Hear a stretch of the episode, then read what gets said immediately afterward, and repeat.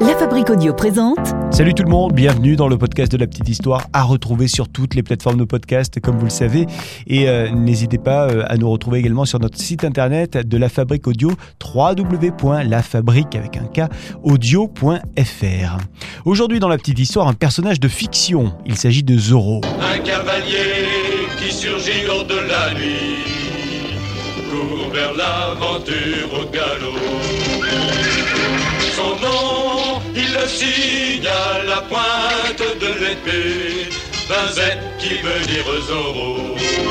Zorro a été créé en 1919 par Johnson McCulley. C'est un justicier masqué vêtu de noir qui a combattu l'injustice dans la ville de Los Angeles en Californie espagnole, Alta California, au sein de la Nouvelle-Espagne à l'époque où Monterey en était la capitale.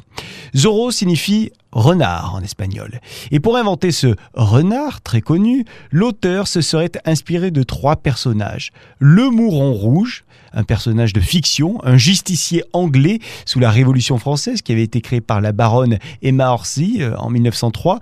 Joachim Morietta, un homme semi-légendaire de Californie euh, qui luttait contre les vols perpétrés par les anglo-américains sur les mineurs d'origine latino-américaine. Ça, c'était pendant la ruée vers l'or et dont la vie avait fait l'objet d'un roman en 1854, roman qui était écrit par John Rollin Ridge. Euh, on aura l'occasion de reparler de ce personnage vraiment intéressant.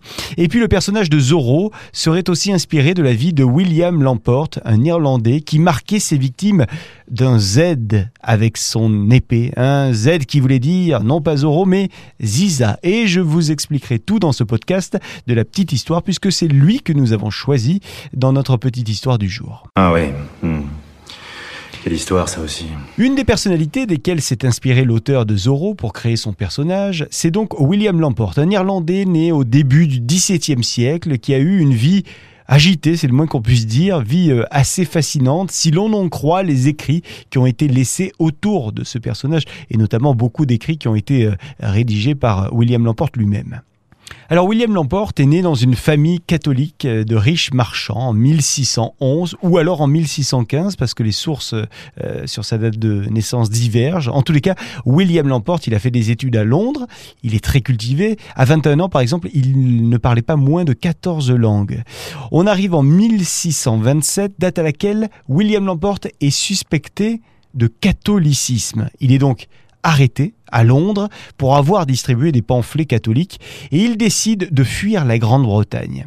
Comme il existe à cette époque de nombreux liens entre l'Irlande catholique et l'Espagne, euh, fervent défenseur du, catholicisme en Europe, eh bien les Irlandais euh, peuvent revendiquer la citoyenneté espagnole. C'est ce qui amènera donc William Lamport à débarquer en Espagne où il va prendre le nom de Guillaume Lombardo.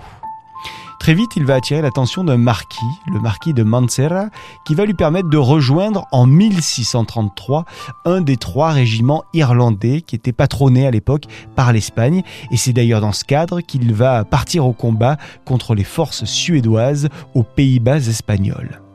Et lors d'une bataille, eh il est remarqué par le comte-duc d'Olivares, qui est ministre en chef de Philippe IV d'Espagne, et du coup, eh bien, ce dernier va lui proposer à notre William Lamport, enfin, plutôt à Guillaume Lombardo, de se mettre au service du roi.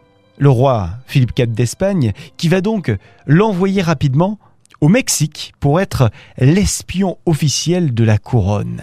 Sa mission va être de fournir des informations sur la situation politique dans la région. Mais nous sommes en 1640 et les événements politiques méritent un suivi attentif puisque la situation au Mexique est politiquement difficile. Le Mexique est à ce moment-là une vice-royauté gouvernée par un vice-roi qui pille sans vergogne dans les caisses de l'État.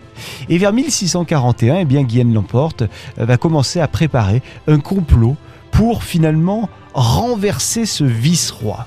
Lui, euh, Guillaume l'emporte, enfin William l'emporte, enfin comme vous voulez, hein, il pense que la couronne espagnole manque de légitimité pour gouverner euh, à cette époque-là la Nouvelle-Espagne, et donc il va imaginer une souveraineté politique gouvernée par un monarque au pouvoir limité, monarque qui serait choisi par le peuple lui-même. En fait, finalement, il souhaite un peu euh, instaurer la démocratie, hein, cette idée qui ne plaît évidemment pas à tout le monde là-bas. À l'époque où Don Guillen développe ses idées et cherche à les concrétiser, il raconte qu'il est en fait le demi-frère du roi d'Espagne, un demi-frère bâtard euh, de Philippe IV. Alors, il y en a beaucoup qui ne le croient pas et d'autres qui le croient. Et c'est en fait grâce à cette prétendue connexion royale avec la couronne espagnole que l'Irlandais euh, hispanisé pourrait devenir un candidat viable pour devenir un jour roi du Mexique. C'est euh, cet argument sur lequel il compte. Alors pour mettre en place ce, complot euh, visant donc à détrôner le vice-roi qui gouverne actuellement le Mexique, il va essayer de persuader les Indiens, les Noirs, ainsi que les marchands créoles de se joindre à son soulèvement. Alors il est conscient, William l'emporte, de la situation des, autochtones du Mexique qui est compliquée. Euh, il est devenu en fait ami d'un certain Don Ignacio, un noble indien qui est basé euh, à Mexico. Et tous les deux, eh bien, ils discutent souvent et ils vont notamment discuter de ses projets politiques. Et c'est même Don Ignacio lui-même qui aurait apparemment convaincu euh, William Lamporte, Don Guillen, que les Indiens de Taxco seraient éventuellement disposés à se rebeller contre la couronne, puisque à l'époque, ils subissaient, les Indiens, euh, le travail forcé par la couronne. Don Guillaume annonce même aux indigènes que si un jour il devenait roi, il leur redonnerait un jour aux Indiens leur liberté. Et Don Guillaume se préoccupe euh, non seulement des Indiens, mais aussi de l'esclavage noir qu'il voit comme une autre injustice. Et puis, soyons clairs, hein, il imagine que les esclaves pourraient devenir un jour euh, des supporters dans sa rébellion. Don Guillaume est clairement convaincu qu'il y a suffisamment de mécontentement en Nouvelle-Espagne pour provoquer une rébellion, puis une indépendance politique Alors il va essayer de se faire un petit peu d'argent pour cette organisation contre le vice-roi, une organisation, euh, une révolution qui va coûter cher, il le sait, et donc il se met à faire du, trafic de tabac la nuit. Alors que la journée, il mène la vie d'un gentilhomme aisé, euh, la nuit, eh bien, euh, il fait des échanges frauduleux pour gagner cet argent et le mettre de côté. Et il semble qu'à ce moment-là, eh bien, William Lamporte, alias Guillaume Lombardo, signait ses actes d'un Z qui ne signifie pas Zoro, mais euh, Ziza. Ziza, c'est un terme hébreu qui est employé par les francs-maçons pour désigner la lumière et la force de vie. Parce que oui, effectivement, Guillaume Lombardo avait euh, des liens avec la franc-maçonnerie. Euh, beaucoup disaient qu'il était franc-maçon. Guillaume Lombardo sait manier l'épée comme personne, d'où son surnom de, et ça y est, on y vient, Zorro, et d'où est effectivement sa signature avec un Z. Alors qu'il tente de fomenter cette rébellion contre la couronne espagnole, Guillaume Lombardo va être dénoncé, et pas par n'importe qui, hein. il va être dénoncé par un homme qu'il euh, espérait recruter euh, pour son plan. La police le conduit alors au cachot, où il va rester pendant de longues années, 17 ans au total pendant son incarcération, l'emporte à, accès seulement à un stylo et à un papier ou plusieurs feuilles de papier qui vont lui permettre de composer des psaumes religieux en latin. Et d'ailleurs, certains des écrits originaux de l'emporte sont désormais disponibles sous forme numérique. Vous pouvez les retrouver notamment sur Internet. Il écrit aussi un psaume dans lequel il fait une nouvelle fois part de son incompréhension du monde mis en place et il demande pourquoi les Espagnols qui prétendent être chrétiens sont impliqués dans l'esclavage noir notamment. Je cite ces, ces phrases Pourquoi achetez-vous et vendez-vous des hommes comme s'ils étaient des bêtes? Ils vous sont injustement vendus et vous les achetez injustement. Vous commettez donc un crime sauvage et cruel devant Dieu.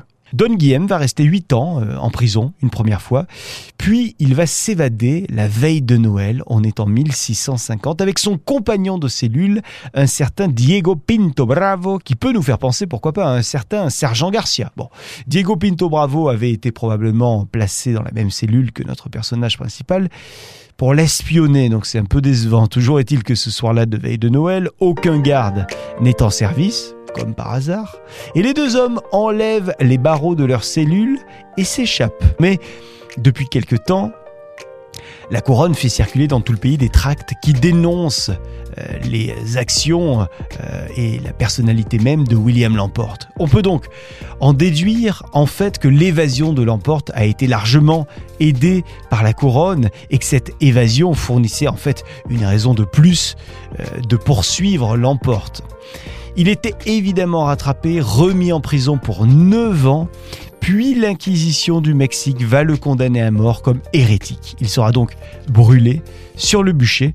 On peut tout de même relever le fait que Don Guillem a été soutenu par de nombreuses personnalités de l'époque avant de tomber, euh, des personnalités qui étaient prêtes à le suivre dans sa révolution puisqu'on a retrouvé parmi ses papiers personnels des lettres à des monarques européens qui disaient qu'ils comptaient le soutenir pour un Mexique indépendant. C'est le cas en particulier du monarque portugais mais aussi du roi de France. En plus de tout ce que nous avons dit ici sur William Lamporte, eh bien on sait aussi qu'il est l'auteur de la première déclaration d'indépendance aux Indes, document qui promet réforme agraire, égalité des chances, égalité raciale et élection démocratique.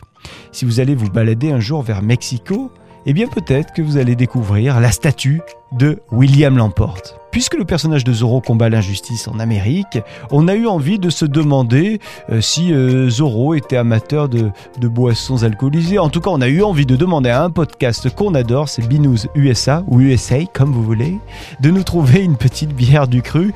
On va donc saluer l'équipe de, de Binous. Salut les copains. Bonjour à toutes et à tous, c'est Patrice de Binous USA. Nous sommes deux expatriés français en Louisiane. On fait un podcast bière tous les mardis matins dans votre appli préférée.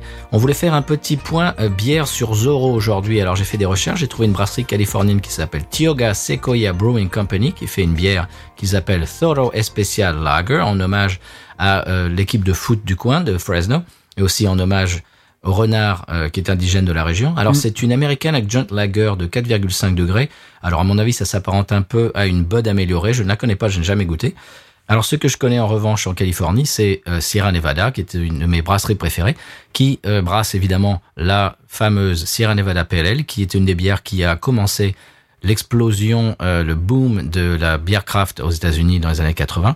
Et ils font aussi une de mes bières favorites, qui est la Hazy Little Thing IPA, qui est une IPA hein. trouble, qui est très axée sur l'agrume, avec une amertume un petit peu en retrait, qui est vraiment délicieuse, qu'on commence à trouver apparemment en Europe. Il y a des auditeurs qui l'ont trouvé en Suisse. Alors peut-être que par chez vous, vous allez pouvoir la trouver bientôt. Et puis c'est à peu près tout pour moi. Euh, je vous dis à bientôt dans notre podcast Binous USA. Bah super, bah ça c'est noté. On vous retrouve euh, sans modération donc hein, du coup dans votre podcast Binous USA. C'est sur toutes les bonnes applis. À bientôt. Et nous on va se retrouver avec un, un grand plaisir euh, le mois prochain. On sera donc désormais en 2020 pour de nouvelles aventures avec la Fabrique Audio et avec le podcast de la petite histoire. D'ici là, retrouvez-nous sur toutes les plateformes de podcast. Retrouvez-nous également sur le www lafabriqueaudio.fr. N'hésitez pas à nous laisser des commentaires sur euh, Apple Podcast, iTunes. Hein, on est on est friand de commentaires. Et puis en plus, euh, vous pouvez euh, aussi nous laisser des petites étoiles qui nous permettent d'augmenter, d'être plus élevés dans le classement des podcasts. Merci à toutes et tous de votre fidélité et à très bientôt avec la petite histoire. loi. vainqueur, tu les as chaque fois.